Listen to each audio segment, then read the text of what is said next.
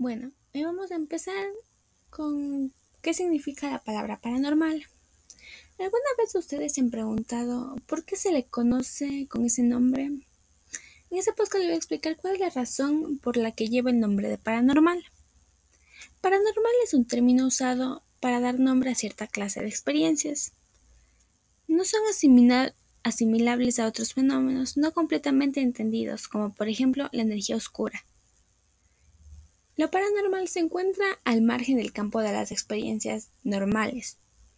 Es algo que no tiene razón. Uno puede imaginar o decir que sí fue, pero mientras no haya algo lógico, algo que te diga que es verdad o que es mentira, uno no va a poder saber la verdad.